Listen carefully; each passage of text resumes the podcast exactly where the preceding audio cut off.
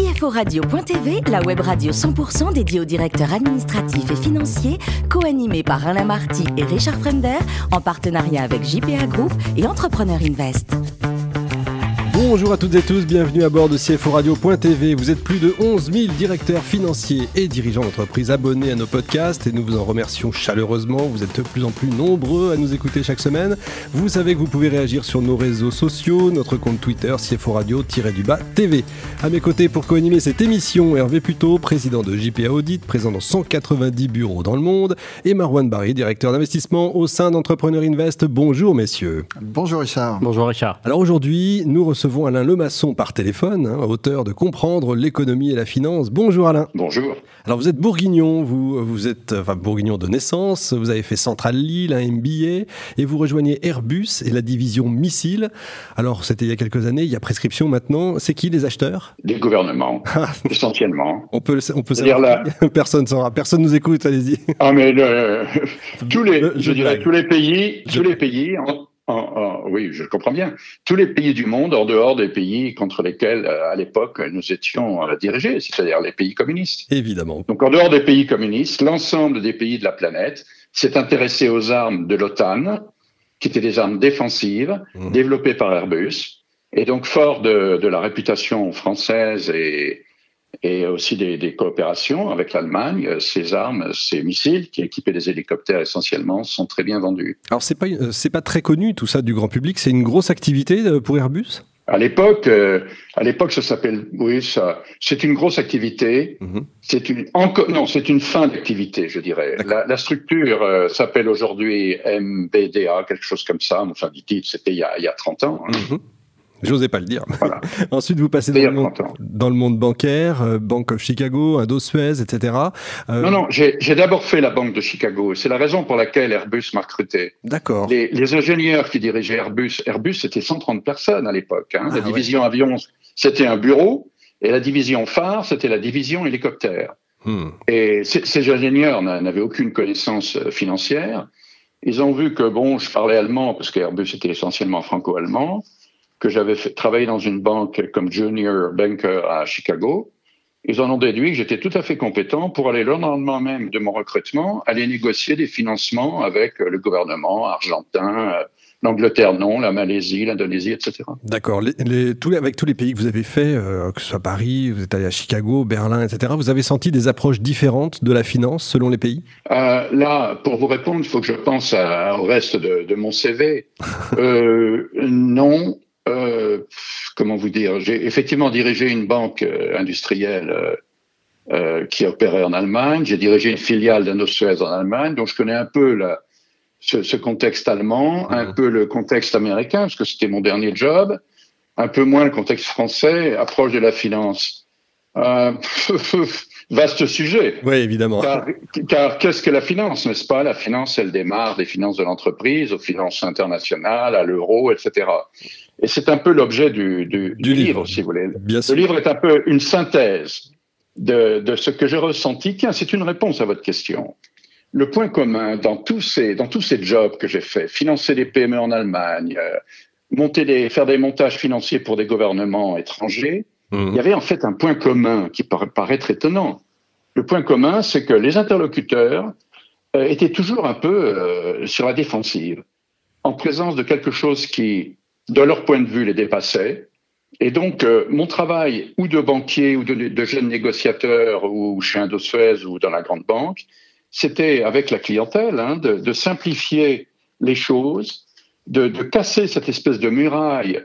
Même, j'ai même vu des directeurs financiers, euh, bon, pas très à l'aise quand ils venaient euh, déjeuner avec nous dans les salons dorés de la banque Indosuez. Et voilà le point commun. C'est mmh. cette une, une, muraille que je peux appeler muraille de Chine, mais une opacité de la compréhension de la finance, y compris chez ceux, peut-être plus encore chez ceux qui sont spécialisés, parce qu'un CFO est quand même très spécialisé. C'est un métier euh, que, que j'ai fait en partie et que je respecte infiniment. Mmh. Et qui a, ce qui fait que mon livre, si vous voulez, il a une, une double audience. Mon livre, c'est un livre de, de, de, culture générale financière, hein, qui est accessible à tous, mais qui s'adresse aussi bien aux non-financiers qu'aux financiers, parce que les financiers du monde entier autre point commun, sont spécialisés. Même dans la banque, j'étais sidéré hmm. de voir que euh, quand je revenais de ma, filiale allemande, quand je discutais avec euh, quelqu'un de, de, de, de fusion-acquisition ou un trader ou un, un, commercial, les gens ont des connaissances en silo. Voilà. Oui, bien sûr. Marwan. Bonjour Alain. Moi, je vais commencer avec une question assez euh, simple. on dit souvent que les Français ont une culture économique et financière assez basique ou voire euh, médiocre. À quoi est-ce que cela est lié, d'après vous? Est-ce que c'est lié à l'éducation nationale, à un manque d'intérêt, ou parce que peut-être la finance souffre d'une mauvaise image auprès du grand public? Tout cela. Tout ça à la fois, oui. Tout cela. Tout cela. Si vous voulez, la, genèse de, mon, de ma démarche pédagogique qui s'exprime dans, ce livre et dans un site euh, de e-learning que j'ai fait, d'ailleurs le livre est l'expression, la synthèse du site la démarche, c'est que quand j'ai arrêté de travailler il y a, plus de dix ans, j'ai joui de cet avantage comparatif terrible du retraité qui est le temps. Et à l'époque, il y avait les, les, subprimes. Et quand je lisais, moi j'avais le temps de lire, de lire des journaux allemands, américains, tout ce que vous voulez.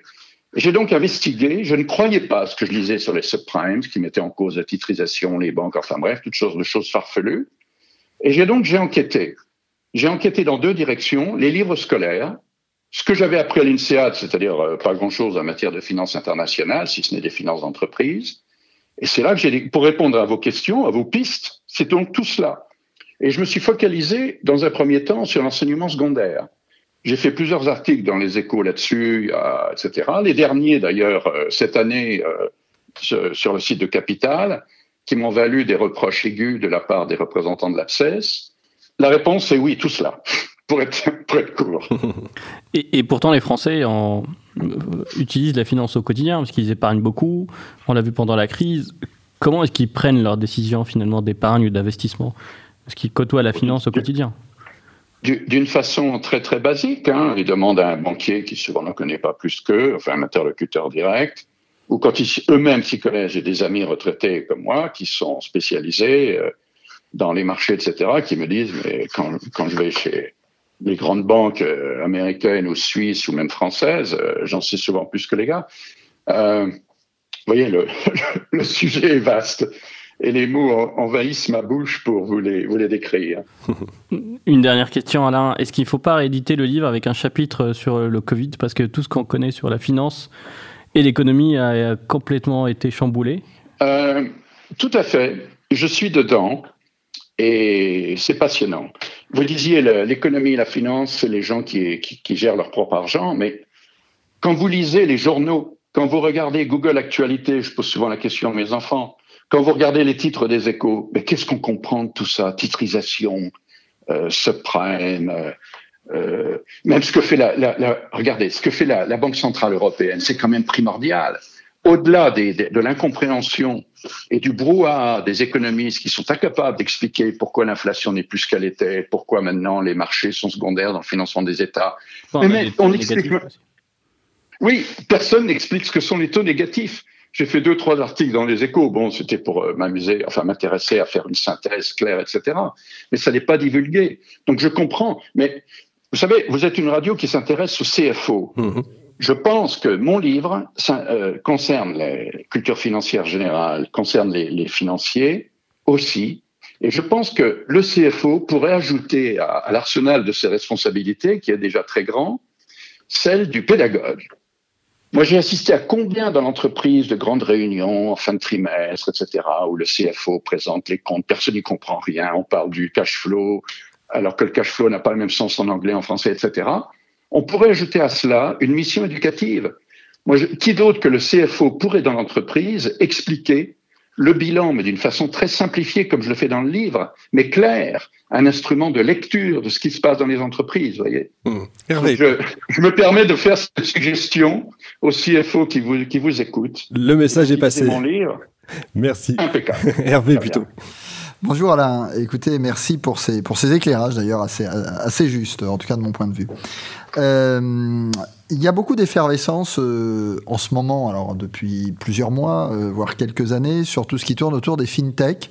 Je serais intéressé d'avoir votre sentiment sur tout ce qui touche les néobanques, toutes ces nouvelles solutions autour de la facilité d'accéder au cash management en tout genre. Euh, je ne suis pas très compétent dans ce domaine, je vous avoue. En revanche, ce qui m'intéresse énormément, c'est tout développement qui est la, la, la, phosphoration des esprits qui est induite par la nouvelle politique de la Banque centrale européenne, qui est un peu technique, et que le gouvernement français a reformulé dans des termes plus généraux. À savoir, messieurs, mesdames les Français, mesdames, messieurs les Français, investissez votre argent dans les fonds propres des entreprises. C'est une révolution. Hmm. C'est une révolution dans les esprits. Pour le moment, vous me posiez précédemment la question comment euh, les Français placent leur argent. Bon, ben, c'était taux d'intérêt, des, des, placements sans risque. Et je pense qu'il faut accompagner cette double mission euh, par la, BCE et relayée par le gouvernement français d'une éducation à l'importance des fonds propres. Et que je rejoins un peu euh, la piste de votre question, qui est ne fût-ce que de commencer par initier les, Français à l'importance des fonds. J'ai fait un article en août dans les échos sur les raisons pour lesquelles nous n'avons pas de GAFA européenne. Et parmi ces raisons, il y a euh, l'absence d'infrastructures qui permet de canaliser l'épargne des Français que nous sommes vers euh, les, hmm. ceux qui en ont besoin, c'est-à-dire les, les, entreprises. Et cette infrastructure, ce sont à la fois des banques pan-européennes, ce sont des, des fonds d'investissement, comme ce qu'est en train de promouvoir la, la, BPI, etc., etc. Là est, je crois, le vrai besoin d'éducation, de formation, puisqu'il accompagne un, un, mouvement politique, mais avec un grand P, et un mouvement de défense de l'Europe. Si nous voulons résister aux Américains et aux Chinois, à la finance américaine et à la finance chinoise, au dollar et au yuan, il faut que l'ensemble des Européens comprennent les enjeux et comprennent que, bon, ben, les outils financiers et, et l'ensemble des, des, éléments qui la composent. Vaste chantier. Vaste chantier, effectivement. Ça sera, ça particulièrement d'actualité, effectivement, avec les fonds, enfin le fonds en tout cas, qui va être initié euh, par la BPI par les, dans les jours qui viennent. Écoutez, pour, pour terminer, une dernière question, peut-être pour ouvrir un petit peu les réflexions et leur donner, euh, si, si, si, vous n'y voyez pas d'inconvénient, un côté un peu plus euh, ludique, devrais-je dire vineux, puisque je sais que vous avez quelques sensibilités du côté du Oui. Euh, c'est un malin. Une question aujourd'hui, quand on, quand on voit dans, le, dans les vignobles français, euh, la Bourgogne en particulier, mais c'est vrai aussi euh, sur d'autres, dans d'autres endroits, vous avez quelle vision sur les questions de, de valorisation aujourd'hui, euh, qui posent des vraies questions dans les logiques de transmission euh, et de succession familiale, et qui font qu'il y a aujourd'hui un certain nombre de financiers qui viennent investir dans ces reprises d'exploitation? Jesus Christ, vaste, vaste sujet. J'aurais dû, avant cette émission, aller discuter avec une amie chinoise qui est établie dans le Bordelais et qui vend et qui vend l'investissement dans les vignobles bordelais à des milliardaires euh, chinois. Et elle m'aurait donné quelques éléments pour vous, pour vous répondre. Euh, je ne connaissais pas le Bordelais. Je l'ai visité avec mon épouse il y a un an. Et chaque fois qu'on s'arrêtait, je demandais qui est le propriétaire eh bien, j'avais des noms des grandes entreprises du luxe, Chanel, LVMH, euh, etc., ou de, de, de, sociétés chinoises. Donc, il y a une logique, euh, oui, il y a un appétit mondial pour, pour le vin, malheureusement qui a fait monter les prix d'une façon colossale dans, mon, dans ma Bourgogne natale et ailleurs. C'est une logique financière, mais pas que. C'est bien que l'argent des, entre guillemets, des riches s'investisse pour des causes euh, qui profitent et à nos paysages, euh, oh là, je ne fais pas des copains là en disant ça, et à nos paysages et, et, à nos euh, amateurs du bien vivre. Les Chinois sont les premiers amateurs de ce bien vivre. Je vais visiter le Shandong, j'apprends le chinois, dès qu'il n'y aura plus de problème de, de, de, Covid, pour voir un peu euh, l'extension. Sinon, c'est une logique financière. Voilà. Très bien. Alain, vous, il paraît que vous avez appris le piano tout seul sans prendre de cours. C'est quoi votre secret? Euh, vous le répétera à ah, personne, la, la, la, lenteur. en fait, avant la Bourgogne, tout petit, j'ai vécu en Allemagne. Mon père était en occupation et j'ai eu des cours de piano avec une prof allemande qui m'a torturé. Et puis bien des années après, la retraite venue, j'ai eu envie d'apprendre des morceaux classiques. D'accord. Voilà, c'est l'oreille en fait. Finalement. Ben, oui, et puis j'ai écrit, au début les noms des, des notes sur les touches. Maintenant, je sais jouer une vingtaine de morceaux, euh, mal, mais j'aime. C'est le secret. Merci beaucoup Alain. Merci également à vous Marwan et Hervé. Fin de ce numéro de CFO Radio.tv. Retrouvez toute notre actualité sur nos comptes Twitter, LinkedIn et Facebook. On se donne rendez-vous mercredi prochain 14h précise pour un nouvel invité. L'invité de la semaine de CFO Radio.tv, une production B2B Radio.tv en partenariat avec JPA Group et Entrepreneur Invest.